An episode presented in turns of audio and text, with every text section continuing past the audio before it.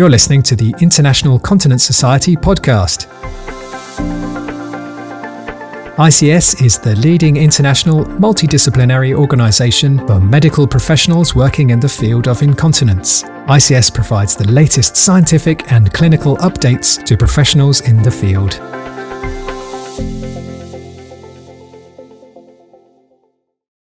So I am Mélanie Morin. I am very pleased to be the chair of this roundtable.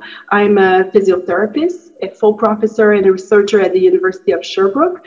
Uh, my expertise in, is, is in uh, pelvic muscle function and dysfunction, sexuality, uh, and also physio- the efficacy of uh, physio treatment for pelvic floor disorder and pelvic pain.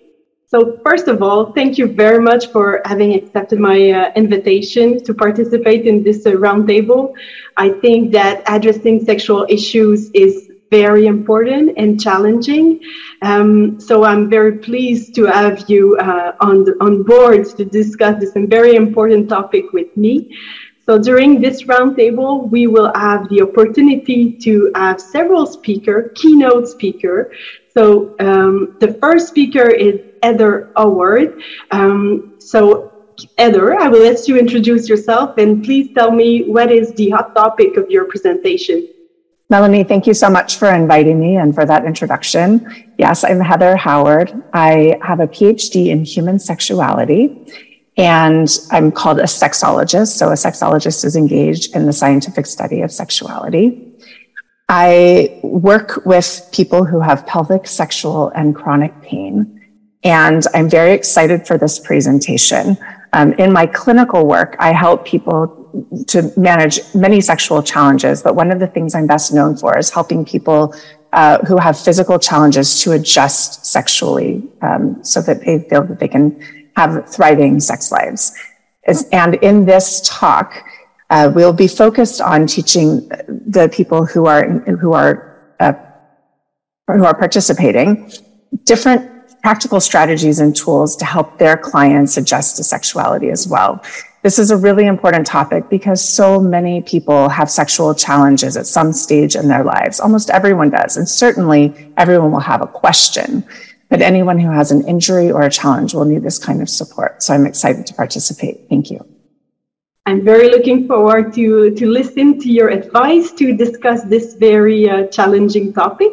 Um, the second presentation, I will give the second presentation, and it will be about um, the um, what we know about the involvement of the pelvic floor muscle in sexual function, and also is pelvic floor physiotherapy effective for improving sexual function? Because we have now. Uh, evidence about the efficacy of physio for improving sexual function. And uh, I will be very pleased to, to discuss this with you. And uh, after that, we will be uh, very pleased to have Dee Hartmann to expand on this topic using a very alternative and innovative approach. So Dee, please uh, tell us more about it.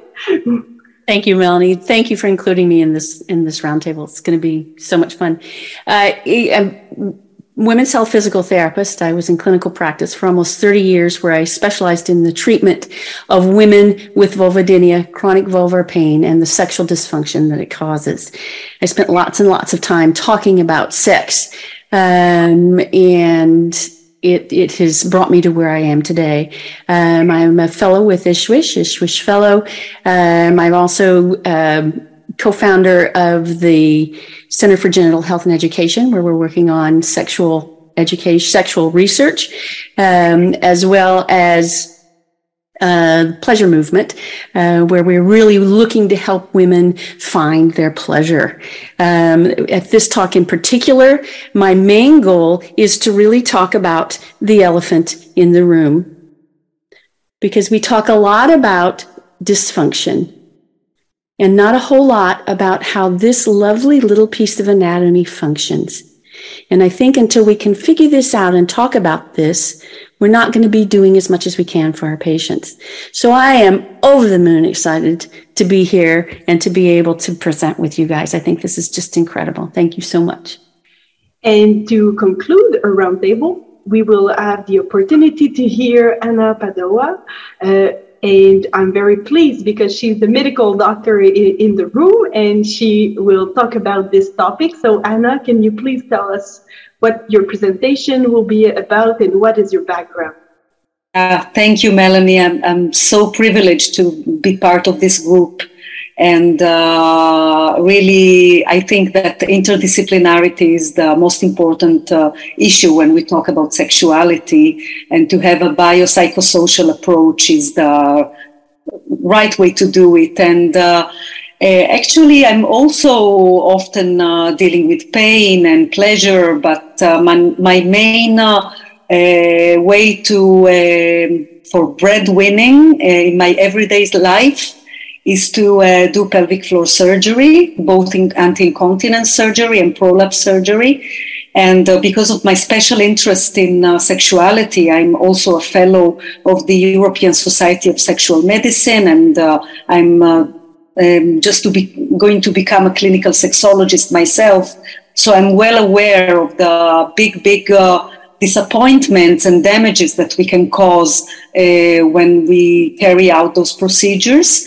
And it is important to uh, kind of understand better what is the impact of prolapse and incontinence on sexuality.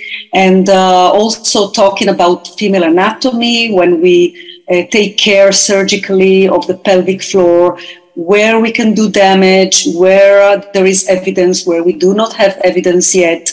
I think it's something that is worth discussing in this uh, important roundtable.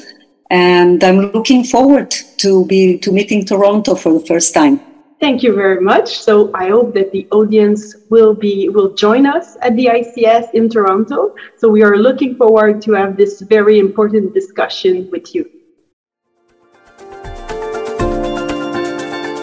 International Continence Society podcast. Find out more about the leading organisation in multidisciplinary continence research and education at ics.org.